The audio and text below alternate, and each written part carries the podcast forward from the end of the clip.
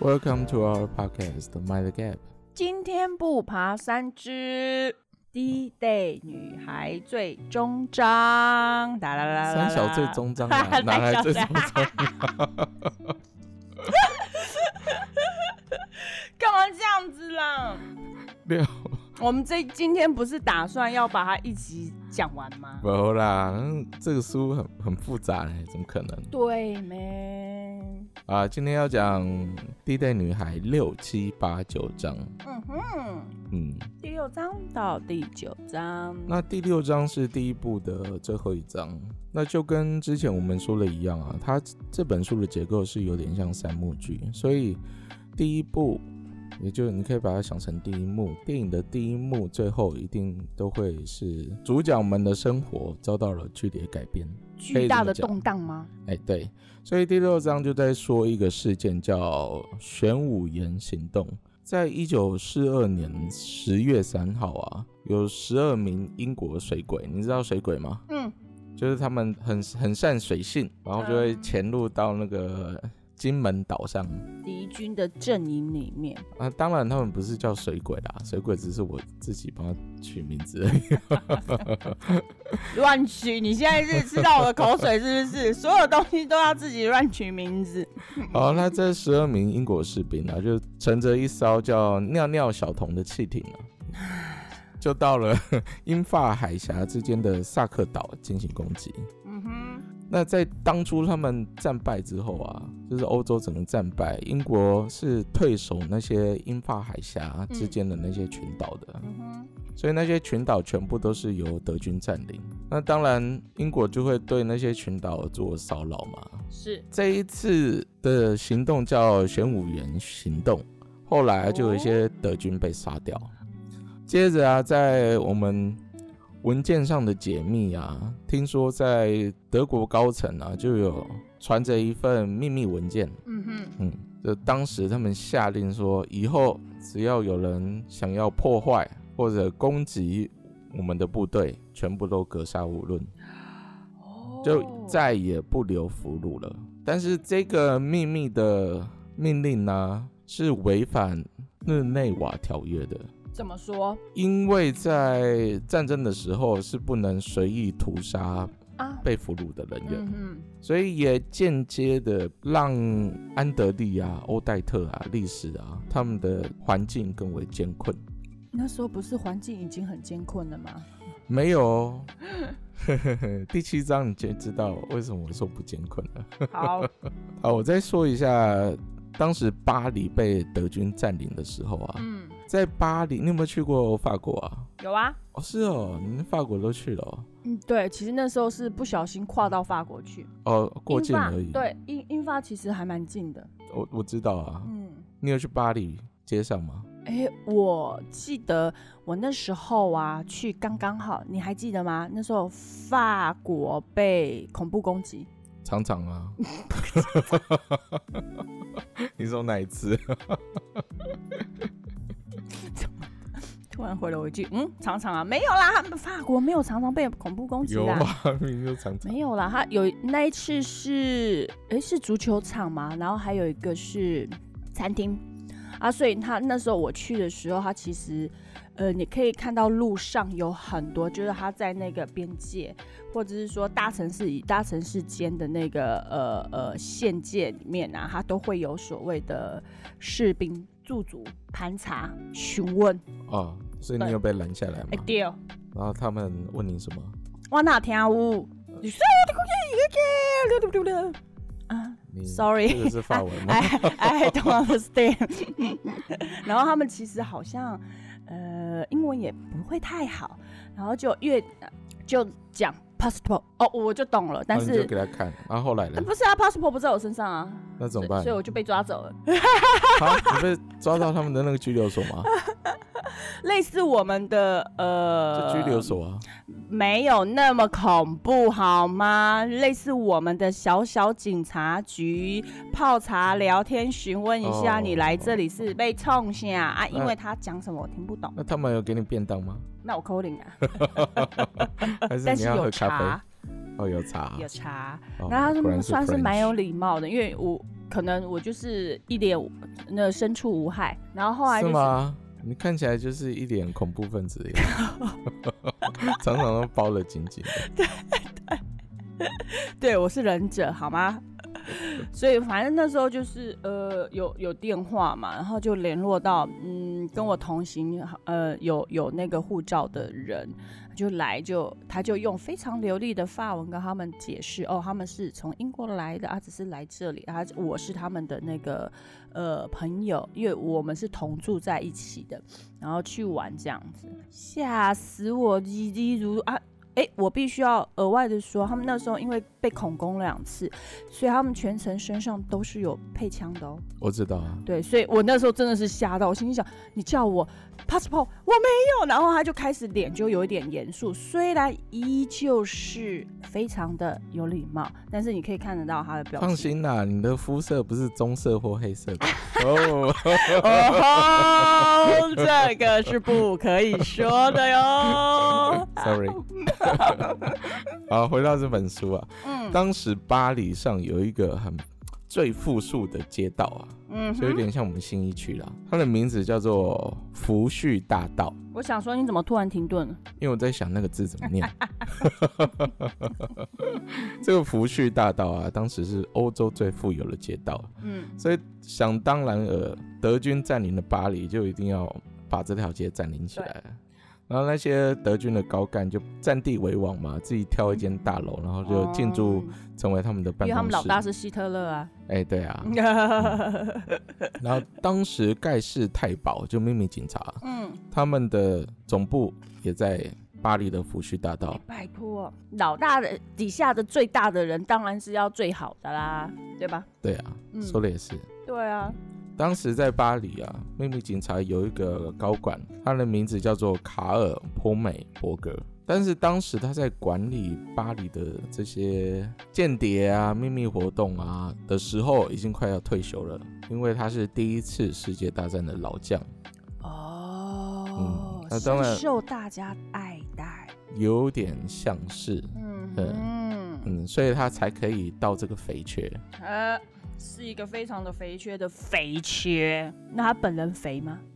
我不知道。哦，我先说他在这个肥缺上到底污了多少钱啊？哦，他前一个工作也是一个小小的肥缺啦。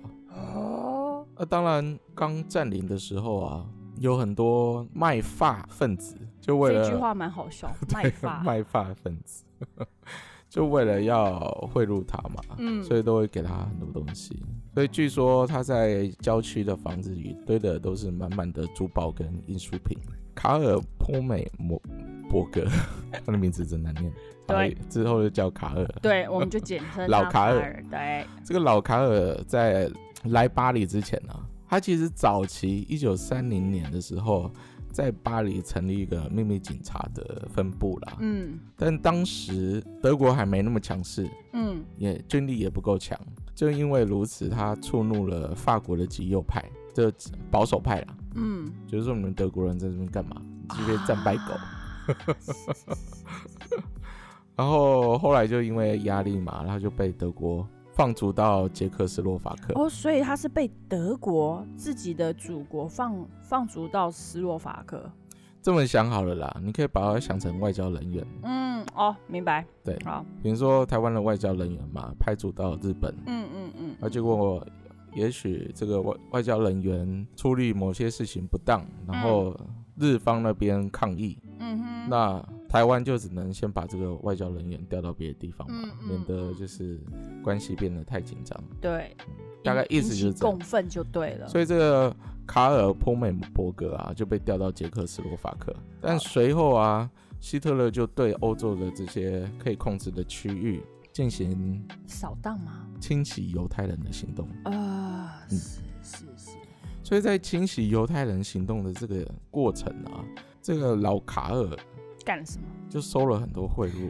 哎、欸，收钱还是收人？收钱放人啊，嗯，对吧？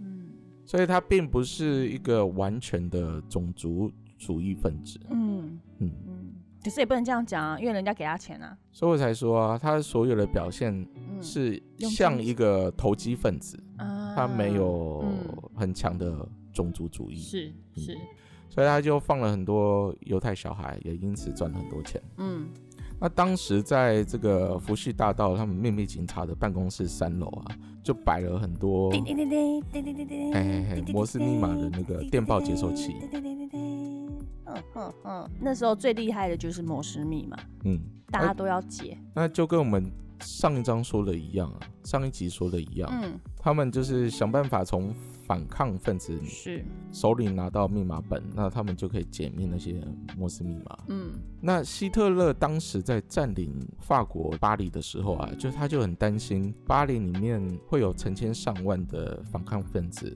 然后给德军带来麻烦。嗯。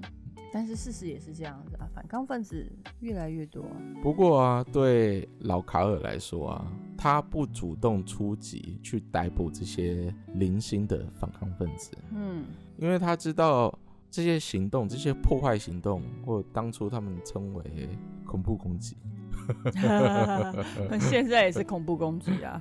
立场不同嘛。好，OK，然后他就觉得说要等待，等待那 嗯些小老鼠跑出来，守株待兔、啊。对，等小老鼠跑出来，他再去逮捕他们，然后再严刑逼供。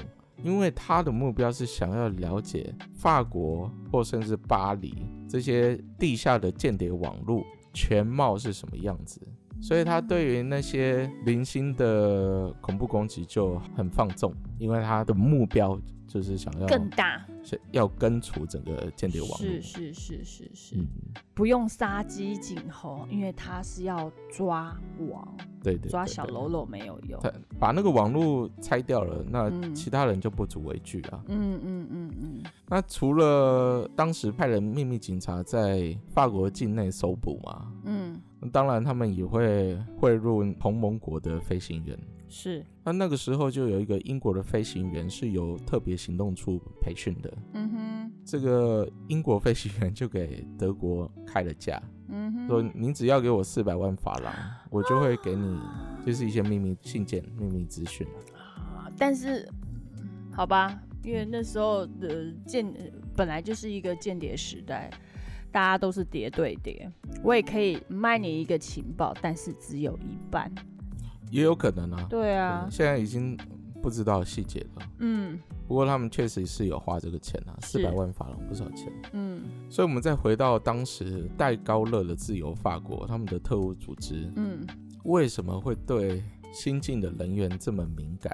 可能就是这个原因，啊，怕你是双头蛇，双面间谍，还是三头蛇，还是九头龙？ 九头蛇啦。哎，不要都是蛇，我们也要来派一点那个小龙嘛。还有啊，这个福煦大道啊，其实这个名字是代表着德国跟法国交恶的历史啊。因为在第一次世界大战的时候啊，德国皇帝就是在法国名将费迪南·福煦的私人火车上签了投降书。费迪南·福煦将军啊，他就对当时签的《凡尔赛条约》非常不满。你还记得《凡尔赛条约》吗？嗯，可是重点是，是你签的啊，你不满，你不要签嘛。他只是将军，签的是是法国的领导者，啊，嗯他他就批评了、这个条约啊，只是一个短暂的二十年停战协议，不会带来任何永远的和平。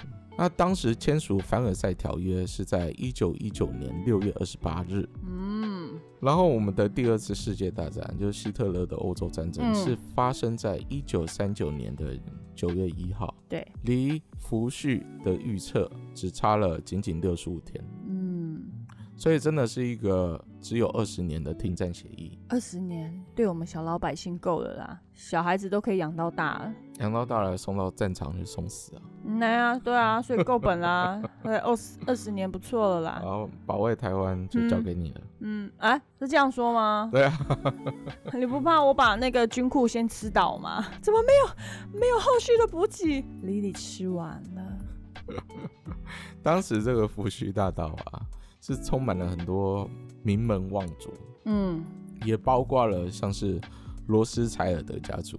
哦，知道罗斯柴尔德吗？有听过，据说依然是现在最富有的家族之一。嗯，很多欧洲的贵族啊，都是延续到现今，他们依旧是非常的富裕。没有像是以前这么这么 privileged 的，嗯，嗯，这倒是真的啦对。但是至少他的头衔是有的时候是有用的。我觉得最主要的好处就是那些祖产啊，对，你看像丽丝啊，嗯，她祖上她爸爸妈妈就是那边的贵族啊，是。你看度假的时候都有搭私人飞机，被哎打私人飞机， 光这一这这这这个私人飞机就让我很心动。啊，想当然尔啊，这这些巴黎人就觉得很不爽啊，这些德国鬼子嗯，对占领了他们最好的街道、啊，他们就偷偷帮这个福煦大道取了别的名字啊，哦，啊，这个这个法文叫 b o c h 啊，是我不知道我念的标不标准，跟 beach 还蛮像的耶。有可能。 好，他的意思就有点像德国鬼子的意思嗯啊，哼，他就把这个这个大道改名叫 b o c h 大道，就是德国鬼子大道。嗯，然后还称那些从德国来巴黎当秘书的女人，就是帮政府办公室做事的那些德国女人啊，叫她们老鼠。第八章是在说安德利的任务，哦，不是诗人生活吗？有一点啊，嗯，哎，那安德利那时候啊，就常常待在法国的咖啡厅里面等消息。从这本书看来啊，法国的咖啡厅是有一种传统，是很保护隐私，嗯哼，可能有隔间啊，或者是隔音比较好，或者桌子跟桌子离得比较远，嗯哼，所以每个人在做什么事，别人是不很难懂看清楚。嗯是不知道的。嗯，但是啊，在那个物资短缺的年代，也并不是每个人都能喝上一杯咖啡啊。嗯有哼，时候他们的咖啡粉啊是由 别的植物研磨而成的。可是我觉得不一定，你喝植物研磨而成的粉末反而比较健 康。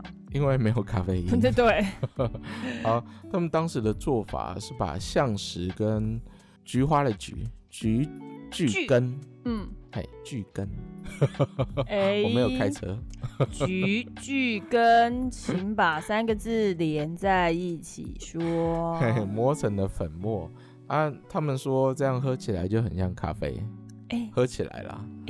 各位听众，我们其实可以，哎哎，为什么没有厂商这样子做？假的咖啡你搞不好有，只是你不知道而已啊。据说看起来一样，喝起来一样啊，嗯只不过没有。咖啡因。哎，那我要喝这 个，没有咖啡因，我不一定我就不会头痛，我就可以喝咖啡。好，我们再回来这本书好上的。那个时候，法国的墙壁上啊，偶尔都被涂鸦啊，有的人会写勾勾的这个 V 或者是 K 这个两个字母，分别代表啊 victory 胜利的意思。那另外一个字是 collaboration 嗯啊，这个 K collaboration 应该是法文的拼法啦，哼，对，所以是 K 开头。是，所以我想说，奇怪，我们的合合作怎么改对字？，为什么 为什么不是 C 是对 K？嗯，那工厂的人员也常常会故意制造出不能用的零件。在占领初期啊，他们都不太敢反抗。嗯间谍网络相对的也规模嗯小了很多，嗯哼，但是在三年后啊，大家受不了了，发现就那个贝当元帅率领的法国跟德国人都是畜生， 所以各行各业的人都起了反抗之心。是，就不管你是蓝领阶级还是白领阶级啊，嗯也不管你是社会主义分子还是共产主义分子啊，嗯，也不管你是贵族还是中产阶级啊，还是你你是无产阶级，对，这些人都是英国特务部门的目标。哦，只要他们发现这些被占领的法国人有反抗之心，英国就会偷偷给他们枪，给他们武器。这些工作就是利斯、欧黛特跟安德利的工作。对。嗯，当他然必还须要有联系这些反抗分子，要吸收啦。是嗯，那当然还有丽丝的弟弟克劳德，哦，帅哥一枚吗？我想看丽丝的样子，他应该也书是一个上帅的哥。评断是，他是一个很迷人但有点难以控制的领袖。啊那、这样不是很好吗？帅气的人都是无法掌控的，不过对英国政府就可能是一个风险啊。嗯那利斯的弟弟克劳德是很激进的啊、他带领的间谍网络是科学家的网络。嗯，那那时候网络的名字都是用他们的职业来命名，命名，嗯所以弟弟克劳德的间谍网络是比较强大的，因为毕竟他手下都是科学家。哼，是，那普通的时候啊，他们每一个间谍网络是尽量不往来的，因为怕某一个间谍网络被挑掉之后，嗯，会会被联系 到，对，就，被牵动到对对对，一起杀杀杀，一起被挑掉这样，，对，所以都尽量不往来啊。嗯，但某一些任务还是必须要一起做啊、合作嘛，嗯，比如说去接那些跳伞进来的新间谍，同时他们也可以会面一下，认认识彼此。嗯哼，那在一九四二年十月三十一号黎明前的深夜，那时候就有一群快乐的英国间谍在阿瓦赖的罗雅尔河谷这样 聚集。讲好奇怪哦， 快乐的英国间谍，可能那时候还没有那么紧张啊嗯。嗯，所以他们可以很容易的出秘密任务，然后聚集在一起。嗯甚至还开了一个小小的 party 在那边喝 酒，哼，也有可能只是因为乡下啦，所以比较比较隐秘一对些，没，有人知道他们在那里干嘛。嗯那、当然，这些间谍网络也不只是以安德利、丽丝或欧黛特这三个女性啊，当然也有其他的女性。那有一些女性是年纪比较大的，那通常她们是一个领导阶层，嗯哼，就像是伊方·鲁达雷特，嗯哼，她就是一个四十四岁的女性，然后跟另外一个间谍伙伴以假夫妻的身份各地游走。那据说他们工作蛮好笑的耶，不好意思，肯定要打掩护啊， 但书里就没有写他们到底有没有真的有感情啊。嗯我是想还是会有了啦，毕竟不一定，对女孩子啊，对于我来说，女孩子的立场不一 定。啊，天天生活在一起，一起出任务，一起快乐的炸东 西，一起喝美酒，一起睡觉， 怎么可能不日久生情呢、 OK OK，你这样解释好，我接受。对啊。 一起唱，为什么我感觉好像是郊游带 便当？ 据说啊，这个伊方鲁达雷特啊，最擅长的就是带着塑胶炸弹，骑着脚踏车到处炸东西。对，这好好笑这个东那西。因为他的外表比较平凡了、嗯所以呢不太有人会注意他。对，不像安德利一样美轮美奂，安德利可能就是，嗯，走到哪人家就说：“咦，噔，面泛桃花。爹。那安德利这一次啊，又吸引了一个无线电操作人员。 那这个无线电操作人员是一位皮肤黝黑、擅长运动，而且哦出身名门的子弟。他的名字叫做吉尔伯特·洛曼。嗯嗯，爸爸还这个厉吉害尔哦伯，特是的父亲啊对，啊战前是英国商会的副会长，嗯哼，就是有钱人啊，对。阿霞。阿霞，但是商会的人啊， 基本上就很擅长交际啊。哎、当然，所以安德利就被他吸引了。反正这个吉尔伯特·洛曼也是一个很奇怪的人啊，明明家里很有钱，然后硬要跑来当间谍，因为交不到真心朋友啊。也有可能啊，或者对啊是寻求生命的刺激。嗯，或者是一些爱国主义都有可能，因为在第二次世界大战那个时候啊，不管是英国或美国，都有很多嘖富有阶级的子弟参加战争。那个时候的精英阶级的文化跟现在是不太一样的，他们觉得他们有责任保卫他们的国家。而当时啊，贝克街就是那个行动处的办公室啊，嗯贝克街那边就很担心这个安德利跟吉尔伯特·洛曼的关系，怕他们又睡在了一起，怕他们那整你就不要找这种漂亮的女生嘛，那莫名其妙，你们男人真的是很矛盾哎、因为他们总是又会离开的啊，他们只是是现在聚集在一起啦，嗯真的，然后就要彼此去出任务了。 但贝克街还是担心他们整天忙着打炮，然后都不执行任务。 这有可能哦、那、其实这个安德利跟伊方啊，就我们嗯刚刚说那个、对，平平凡凡的对平平凡凡的伊方，四十四岁的伊妈方，妈，哎、对不起，平平凡凡的女性，因为人家没有小孩，不能叫人家妈妈。嗯，其实他们两个是同班同学。嗯，只不过那个时候啊，安德利因为杜福尔的事耽搁了，你还记得吗？嗯，就是她的又是前男友对， 又是被另外一个擦出火花的被人。我这边提醒一下啦，杜福尔就是那个被戴高乐政府抓走去严刑逼拷供打的人，嗯，可是他真的是一个很好的原人英，国地下间谍分子。唯独他我觉得很惋惜，不然他其实是一个很好的人才。嗯，是啊，嗯但后来后来就被哎、有严刑拷打软致禁死起来吗？没有没吧有没有，后，来被英国政府庇护起来了。嗯当时啊，一方不像安德利跟丽丝是跳伞进来的，因为一方年纪比较大，嗯，怕他着陆的时候腿断了。嗯不是怕他跳下去的时候心脏病发作吗？没有那么老了，我说的是确实的哦、因为一些身体素质不好的，嗯他们只能从别的管道进来。啊、因为他很轻，是因为哎、这样对子啊他很吗很瘦小，对啊，因嗯为他太轻了，怕你这样掉下来的时候那个脚咔嚓。也的确是有别的男性间谍啊，在嗯跳伞的时候、一不弄好就摔断了腿。是，所以那时候一方是搭船进入了德军占领地，嗯哼，嗯，跟其他人不一样。是，不过啊，这个身高只有一百六十公分，体重只有三十六公斤的，中年超女性级瘦。哎，为什么会毅然决然成为间谍？我跟你讲，背后的历史一定是一把鼻涕一把眼泪。嗯，那时候就有人访问他啦，可能在事后吧，嗯战后，他说为什么你要当间谍？他就说啊，因为希特勒的伦敦大轰炸，嗯把他的家炸了，嗯还把他的猫炸死了。 他说这就是为什么让我忍无可忍的原因。哼，对不起，这 好，我收回刚刚说的那一句话，一点都不悲哀，好 吗？他很幸运啊，他的对，家人没有被炸死。是只有死了一只猫。对，那只猫的名字叫波恩斯，可怜的波恩斯就这样被希特勒炸死了。因为这件事情让我忍无可忍，希特勒，你居然炸死我的猫！哎，还有他的房子，对，还有房子住，了一辈子的房 子。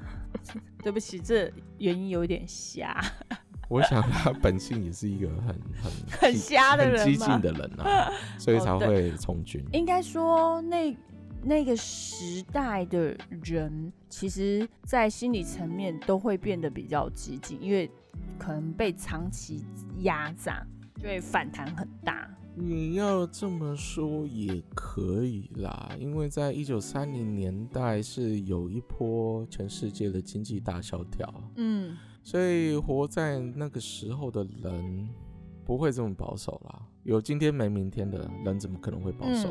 对，嗯，在长期的这种压力之下，其实人狗急跳墙的啊。嗯，好啦，那好我们第九呢？第九章就是在说丽丝。嘿啊嘿，当初丽嘿丝进驻的城市是一个叫普瓦捷的古老大学城，是嘿，然后她化名为一个叫伊莲布里瑟女士的寡妇，嗯哼，嘿，她哎化名为一个寡妇，所以没有人太注意她。 然后她就假装在这里研究狮心王理查的历史。那这个狮心王理查是谁呢？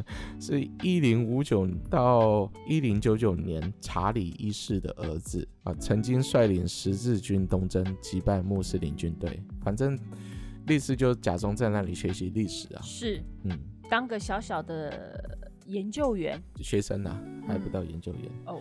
好，然后他很大胆的，他房子就住在盖斯太保办公室的隔壁， 一定要因为他觉得最危险的地方就是最安没全的地错方，而我认且同，因为那个地方是大学城啊，嗯所以比较方便去租房子，嗯人家不会多问什么，嗯呃因为充满着各地的学生嘛。嗯，那如果你跑去酒店住，通常是要登记你的身份文件的，那只要登记就会有危险。是所以他就在那边假装学生是一个很好的掩护。没错，那当时德国给那些进驻法国的军队下了命令呢，嗯要他们这些军人对一般老百姓要有礼貌，哼。可是他们会遵守吗？我觉得还蛮妙的耶。呃，要遵守。据说啊，他们如果在市区喝酒闹事啊，隔天就会被枪毙。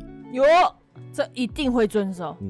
所以律师那时候就有写了一个报告给英国啊，就说如果你们之后可以拿回法国请务必切记，一定要表现的比德国士兵还要好。嗯，嗯，因为有时候战争嘛，你很难控管那些士兵，对，呃，有时候就偷偷去烧杀掳掠。嗯那因为是战时啊，所以这个地方啊，这个普瓦捷这个地方也常常会有邻居互相举报的情况。我觉得那应该是那一段时期大家都吃不饱，需要钱。等到哎当对我就们是需需要要钱钱的啊时候，哎、哦，他啊有一个小秘密，去举报拿一点小小钱回来。嗯我们这些死老百姓也只能做这样子。也不能这样讲啦，人是有有什么礼义廉耻。 ？No No No！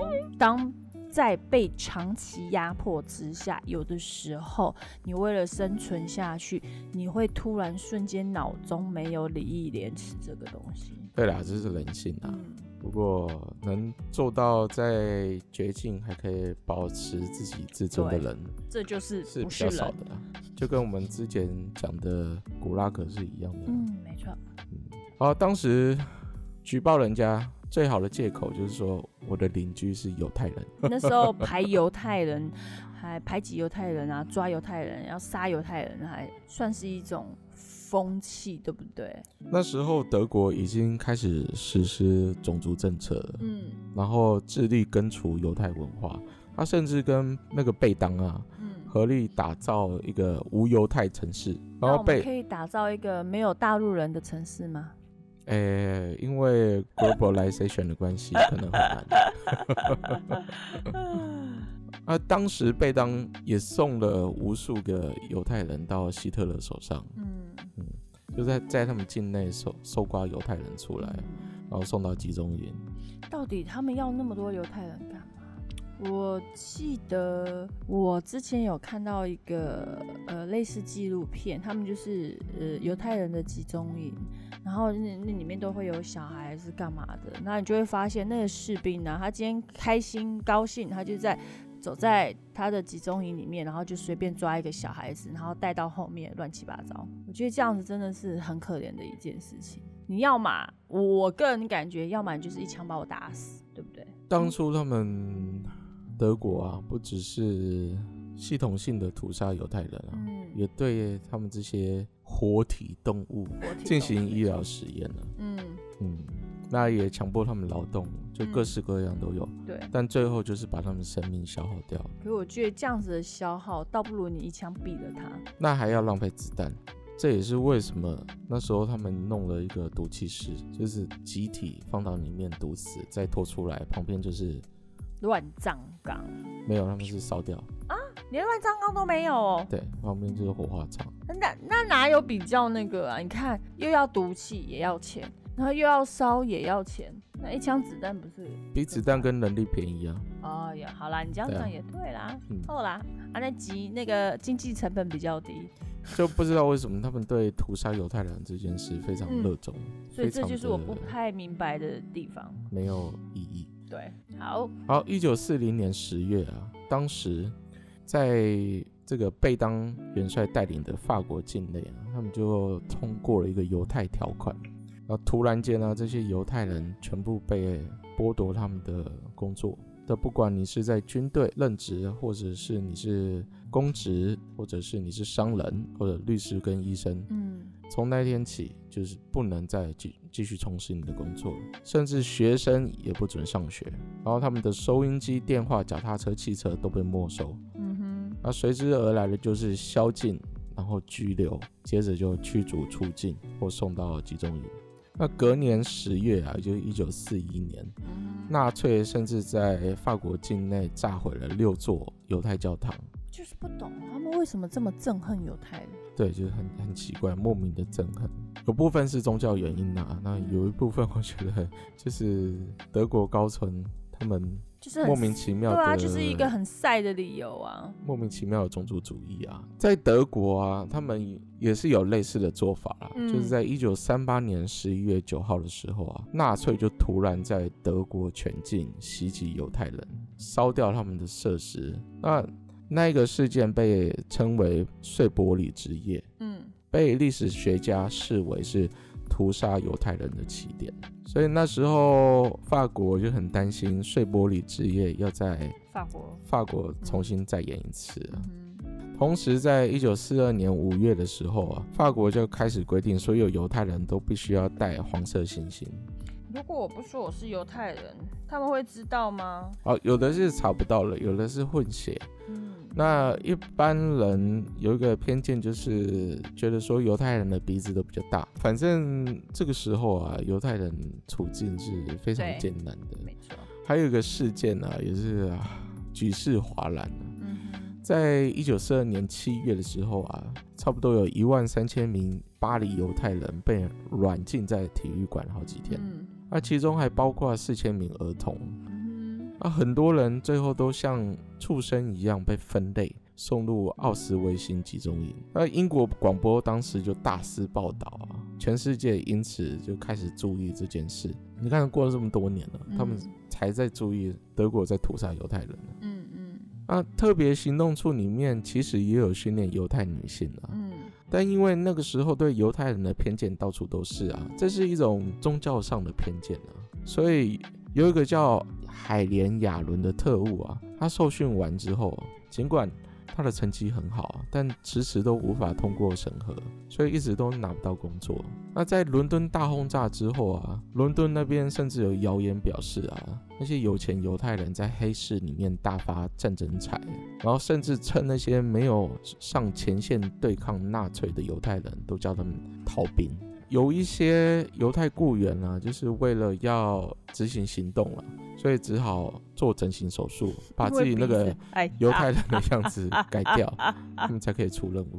对不起，我笑了。所以啊，你看，你早早之前就有所谓的微整形啊，整形的手术历史可以追溯到很久以前了、嗯，海莲另外一个被怀疑的原因呢，也是因为他的父亲是奢侈品的中盘商，哦，就资产阶级啦，嗯所以那时候仇富是很可怕的，比现在还严重。哼，嗯当时在一九四零年的时候啊，海莲就靠着父亲的关系拿到了英国的护照。嗯接着就逃到了英国。那当然也有像杰普森上尉那样就事论事的人啊，他觉得说海莲的能力很好，但是他犹太人的身份非常不利，所以后来他就一直被拖着啊，然后辗转在各个单位、嗯，无关紧要的单位 做事，这样可以把它拿去整形一下，不是就可以了吗？也要他答应了、我相信他是不答应的。